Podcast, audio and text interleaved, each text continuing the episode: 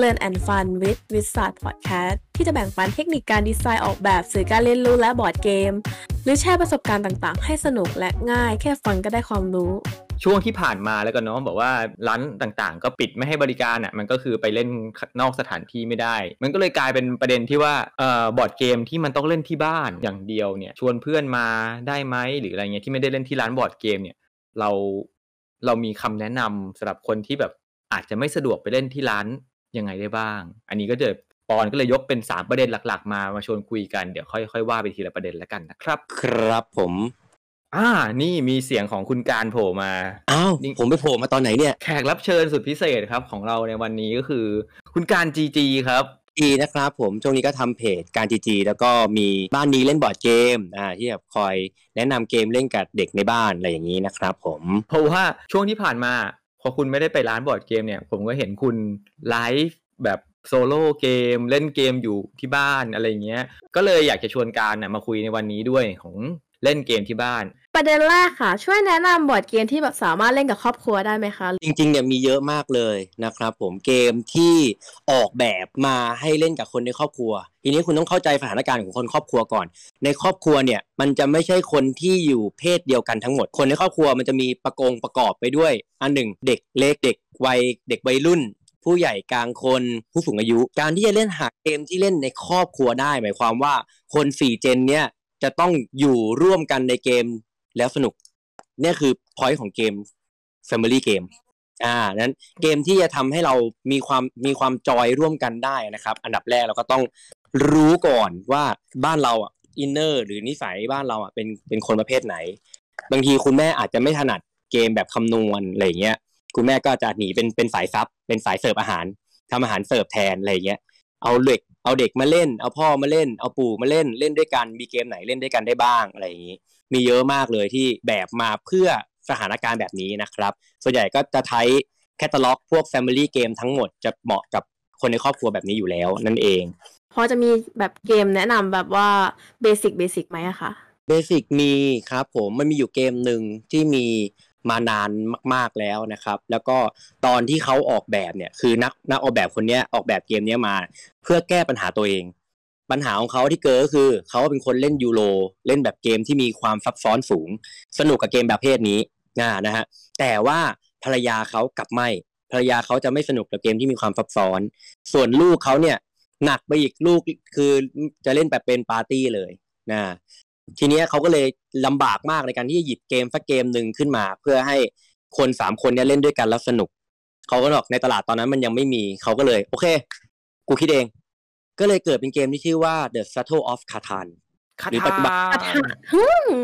ถูกต้องครับเกมนี้คือเกมที่ออกแบบมาโดย main idea แรกนะ คือเกมที่เล่นได้ทั้งสามทั้งคนในครอบครัวทุกคนเล่นแล้วสนุก มันก็เลยเป็นเกมที่รวมทุก mechanic ครับ มันก็มีทั้ง mechanic ของการเจรจาการ trade เล่นยูโรคิดหนักก็เล่นได้ไฟฮิติตัวเลขก็มีสมเหตุสมผลทุกอย่างถูกไหม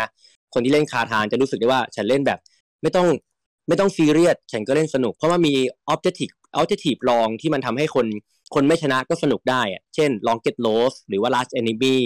คือบางบางเกมเคยสังเกตคุณเล่นแล้ว คุณจะรู้สึกว่ากูไม่สนแล้วคะแนนแต่กูจะถนนให้ยาวที่สุด แค่นี้เราก็รู้สึกอิ่มละอิ่มในความรู้สึกว่าฉันมีถนนยาวที่สุดด้วยแต่ฉันไม่ชนะหรอกนะ มันก็จะมีความรู้สึกอย่างนั้นขึ้นมานั่นคือในในประเภทเกมคาทานั่นเองนะครับผมแล้วก็ได้หลังจากนั้นก็จะมีแบบ Ticket to Ride อันนี้ก็จะเป็นเกมยูโรที่ เด็กเล่นสนุกคนเล่นลึกก็สนุกนะฮะหรือว่าสมัยนี้ก็ Survival และ Survive หรือว่าจะเป็น a s u s p e n d e r อะไรอย่างนี้นะก็คือเกม Family นั่นเองนะฮะเกมเกมสายโซโล่เนี่ยมีแต่ต้องอธิต้องเข้าใจกันก่อนว่า ต้นกำเนิดของบอร์ดเกมสายโซโล่มีเพื่ออะไร คนที่ออกแบบตอนแรกนะครับ คือเขาบอกชัดเจนแหละว่าบอร์ดเกมคือกิจกรรมtabletop ภาษาอังกฤษมันคือ tabletop ก็คือใดๆก็ตามที่มันอยู่บนโต๊ะที่มัน top อยู่บน table อะอ่างั้นมันก็คือกิจกรรมที่เกิดปฏิสัมพันธ์ เกิด negotiate เกิดการ deduction กันระหว่างกลุ่มอยู่แล้ว แต่ว่าการที่เขาทำโซโล่มาเนี่ยเพื่อให้คนได้ไปฝึกซ้อมเหมือนกับซ้อมมือเล่นกับ bot อะซ้อมมือไปก่อนซ้อมมือเพื่อที่จะมาเล่นกับคนจริงๆงั้นพอยของ โซโล่สมัยก่อนเนี่ยคือการเล่นเพื่อซ้อมมือ มันเริ่มมีการเล่นแบบโซโล่มากขึ้นไออย่างผมเนี่ย ผมเล่นโซโล่เพราะอะไร เพราะว่าตัวผมมันพูดไงดี ผมเป็นคนที่ชอบชอบคำนวณคิดชอบคิดคำนวณที่ชอบเล่นบอร์ดเกมเพราะผมสนุกกับการได้ขบคิดการแก้ puzzle พอวันหนึงมีเจอบอร์ดเกมรู้สึกเออบอร์ดเกมแม่งเจ๋งดีเนาะมีความคิดที่ซับซ้อนกว่า มีความคิดเชิงเหตุเชิงผลมากกว่า Sudoku อีกในบางจุดอย่างเงี้ยเราก็สนุกกับมัน จนกระทั่งมีสถานการณ์เป็นอย่างทุกวันนี้ก็คือสถานการณ์โควิดที่เรา ลดการเจอหน้ากันเนี่ยเราก็เลยหยิบเกมที่มี solo mode นะรวมทั้งบางเกมไม่มีหรอกนะ แต่ว่าคนก็พยายามจะสรรหาวิธีการเล่นโซโล่กันขึ้นมาได้ใน BoardGameGeek เนี่ยเราก็ไปดาวน์โหลดอ่า rule มา แล้วก็มาลองเล่นดูแล้วก็ เออ ใช้ได้เว้ยมันก็เจ๋งมันให้ความรู้สึกเหมือนเล่นกับเพื่อน แค่เราไม่ได้คุยกับใคร เราไม่ได้โชว์แบบเอ้ยนี่ไงฉันเล่นชนะแล้ว แล้วก็ไม่มีใครเห็นอะฉันชนะแบบไม่มีใครเห็นนะมันก็จะแห้งๆนิดนึงแต่ว่า ฉันไม่ได้แคร์ตรงนั้นความสุขมันอยู่ที่การฉันได้พยายามแก้ puzzle บางอย่าง การคิดคำนวณวิเคราะห์ว่าเออฉันจะทำ action นี้ดีหรือทำ action นี้ดีแล้วสุดท้ายผลลัพธ์เป็นยังไงมาดูกันอะไรเงี้ยมากกว่านะก็เลยเกิดการเล่นโซโล่นั่นเองนะครับ ถ้าเกมโซโล่ที่แนะนำก็จะเป็นลักษณะของเกมโซโล่ที่ทำการ setup ง่ายๆสมาร์ทโฟนที่เล่นคนเดียวก็ช่วยความคิดดี แต่ที่แต่ที่ผมแนะนำนะ ผมแนะนำเกมที่ setup ง่ายๆ อย่างโรบิอย่าง Friday อันนี้โซโล่เป็นเกมที่สร้างมาเพื่อเล่นโซโล่อยู่แล้ว และการ setup จะง่ายมาก basic มาก เกม o c h a r d อย่างเงี้ยก็ว่าเกมมีความซับซ้อน Root ก็เจ๋งอีกหนึ่งเกมอ่านี่ก็จะเป็นก็จะเป็นเกมอ่าโซโล่ที่จะแนะนำละกันสองแบบนะจากส่วนตัวเนี่ยแนะนำให้เล่นเกมที่ setup ง่ายๆ แล้วเล่นได้พกพาไปเล่นได้ง่ายๆนะครับอีกเกมเออมีผมแนะนำไปมี Friday มี o c h a r d ใช่ไหมอีกเกมหนึ่งก็คือ Masscape อันนี้ก็เป็นอีกเกมที่แนะนำ Unlock อย่างเงี้ยเป็นเกมที่แนะนำเหมือนกันประเด็นต่อไปก็จะคือเป็นบอร์ดเกมออนไลน์ค่ะ พอจะแนะนำบอร์ดเกมออนไลน์ได้ไหมคะ ที่แบบว่าเล่นบน PC อะไรอย่างเงี้ยค่ะ แนะนำได้ครับผมทีเนี้ยมันจะมีบอร์ดเกมออนไลน์อยู่สองประเภทนะฮะประเภทแรกเนี่ยมันก็คือบอร์ดเกมเล่นผ่านแอปที่เขา port ออกมา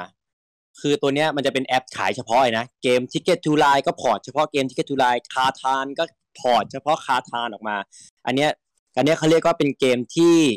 ที่ port คือถอดจากบนโต๊ะย้ายเป็นดิจิตอลโดยมีแอปรองรับชัดเจนไอ้แบบหรือเนี้ยว่าแบบหรือว่าเป็นเหมือนกับเกมมือถืออีกหนึ่งอันน่ะอืมแต่แค่ว่าอันเนี้ยมันมันทำมาต้นแบบมันมาจากบอร์ดเกม ใช่ใช่ต้นแบบมาจากเอา mechanic บอร์ดเกมมาเลยเป๊ะๆอะไรอย่างเงี้ยนะครับ ผมเพื่อเพื่อเล่นในมือถือเพื่อก็จะเป็นเหตุผลเดียวกับตอนกับโซโล่คันแรกก็คือเพื่อให้ฝึกมืออมแต่อันเนี้ยคือเป็นแอปเฉพาะอะอย่างประเภทแรกนะฮะประเภทที่สองก็คือเป็น web simulator web browser อะมันก็จะมีเว็บไซต์ที่มัน port เกมออกมาเพื่อให้สามารถเล่นได้นะฮะอย่างบอร์ดเกมอารีนาก็ด้วยเช่นกัน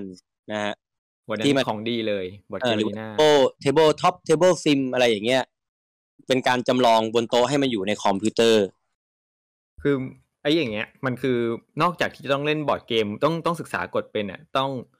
ต้องบังคับเทเบิลไอแพลตฟอร์มนั้นอะให้คล่องด้วยไงเพราะว่าเราใช้ไม่คล่องอะไรเงี้ย มันแบบพลิกการ์ดลงการ์ดถือขึ้นมือมันมันจุกจิกยึกยึกยึกยึกไปหมดอะ อันนี้ก็ ผมรวมไม่ด้วยนะ ผมรวม Arena นะ Arena ผมเองก็ไม่ชอบ แต่ Arena เรากลับรู้สึกว่ามันไว้ซ้อมที่ work มากไงมันคือสนามซ้อมที่ดีที่สุด ถูกต้องครับมันครัละบจุดมันประสงค์เลยเออคนละจุดประสงค์กับความที่ดีที่สุด เพราะมันทุกอย่างมันเร็วมันไว แต่นั่นแหละทำให้ผมไม่ชอบ ผมอะชอบบอร์ดเกม เพราะว่า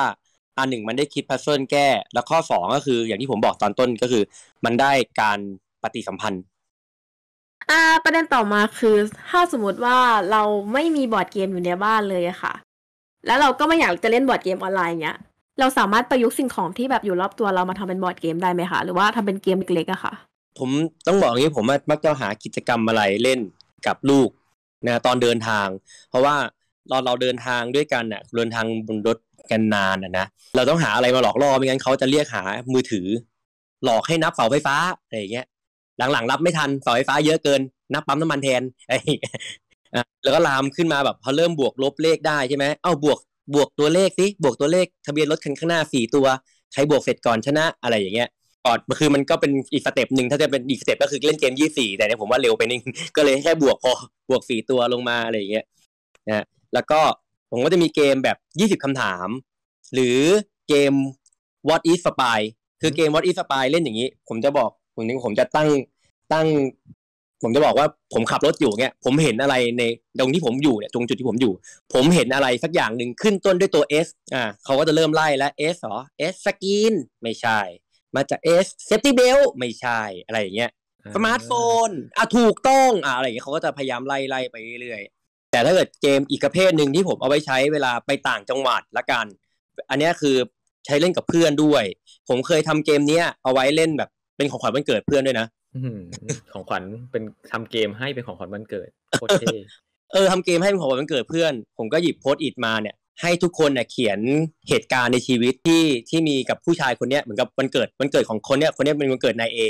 ให้ทุกคนเขียนเหตุการณ์ที่จำไม่รู้ลืมนายเอเนี่ยมาคนละหนึ่งเรื่องใส่ Post-it มาแล้วก็โยนใส่กับใส่หมวกผมนะระหว่างที่ทุกคนเขียนเนี่ยผมจะเขียนความรู้สึกลงบนตอนกลางโต๊ะเป็นกระดาษใหญ่ว่ามีทั้งหมด 8 ความรู้สึก เฮ้ยแต่มันน่าสนุกกว่า Feeling ตรงที่ว่า Feeling มันเป็นเหตุการณ์กลางๆ อันนี้มันเป็นเหตุการณ์ที่มีความหมายกับคนคนหนึ่งหรือว่ากับกับคนที่อยู่ในวงด้วย มันก็ยิ่งแบบ ยิ่ง touch เข้าไปใหญ่ คือถ้าอย่างเงี้ยมันเหมือนกับว่า mechanic หรือเราเราเล่นเกมอะไรมาก่อนน่ะที่มันเป็นเกมแบบเนี่ยอย่างที่เราอ่า Avalon หรืออย่างอ่า Feeling หรืออย่างอะไรเงี้ยสุดท้ายแล้วอ่าอย่างที่ง่ายสุดก็คืออย่าง Insider อะอะไรเงี้ย ถ้าเราเคยเล่นมาก่อน มันมันไม่ยากที่เราจะ adapt มาที่แบบจะมาใช้แบบพวกอุปกรณ์ที่ใกล้ตัวอะไรเงี้ยมาเล่นได้อย่างอะไรอะไร Just One เงี้ยครับก็มันแทบไม่ต้องใช้อุปกรณ์ของเกมก็ได้มาเล่น แต่ว่าถ้ามันมีเกมแล้วแล้วเราเล่นกับอุปกรณ์ที่มันอยู่ในเกมมันก็ complete เนี่ยมันเป็นเซตเดียวกัน แต่ถ้าสมมติว่าเฮ้ยลืมเอาเกมมา ชวนเล่นก็ไม่ไม่ยากสัทีเดียว เพราะฉะนั้นอาจจะต้องลองเล่นเกมพวกอย่างเนี้ยเยอะๆหน่อยก็จะได้เอามาอัดแอปใช้ได้มั้ง จะได้แบบ หาเกมสนุกๆโดยใช้อุปกรณ์ใกล้ตัวได้ อย่างวันเนี้ยประเด็นที่แบบเราว่ามันน่าสนใจก็คือว่าอย่างช่วงโควิด เนี่ย มันก็จะเป็นแบบส่วนที่ทำให้รูปแบบการเล่นบอร์ดเกมตามร้านมันหายไป แต่ว่าเราก็จะเจอมุมมองใหม่ ๆ ทดแทน อันนี้ก็อาจจะแบบให้ให้การช่วยอบอกสิ่งที่เราความรู้สึกหรือว่า ไอที่สิ่งที่อยากจะแชร์ในประเด็นนี้นะครับ ว่าแบบไอสิ่งช่วงที่ผ่านมาของโควิด ตรงเนี้ย ที่มันมันทำให้รูปแบบการเล่นมันเปลี่ยนไปอะ เราเจครัอบอะไรที่น่าสนใจแบบเป็นความประทับใจส่วนตัวสั้นๆสักประโยคสองประโยคก็ได้ครับ ความประทับใจส่วนตัวจากช่วงโควิดนะครับผมอาจากการที่ที่แบบว่าเล่นข้างนอกไม่ได้ เนี่ย แต่คว่ารับเราเจออะไรที่น่าสนใจบ้างครับ ผมจะเจออีกหลายมุมนะ ด้วยด้วยความเป็นข้อจำกัดเนี่ย เหมือนกับว่าด้วยความจำกัดของเรามันถูก ถูกบีบ โดยปกติเราสามารถออกไปเล่นเกมกับข้างนอกได้ ลองเกมใหม่ได้ถูกไหมมันพอเราถูกบีบให้เราแบบต้องอยู่แต่ในห้อง แล้วมันก็มีเกมเท่าที่มีในเชลฟ์อะสิ่งที่สิ่งที่ทำให้ผมได้ได้ลอง โดยที่วันปกติไม่เคยคิดจะลองเลยนะ คือหยิบเกมที่ไม่คิดจะเล่นหยิบออกมา อืมมันจะมีเกมอยู่ประเภทหนึ่งที่เราแบบเคยเล่นแล้วเราไม่ไม่จอยกับมันอะ มันก็จะไปอยู่ในมุมมุมหนึ่งของฉันอะ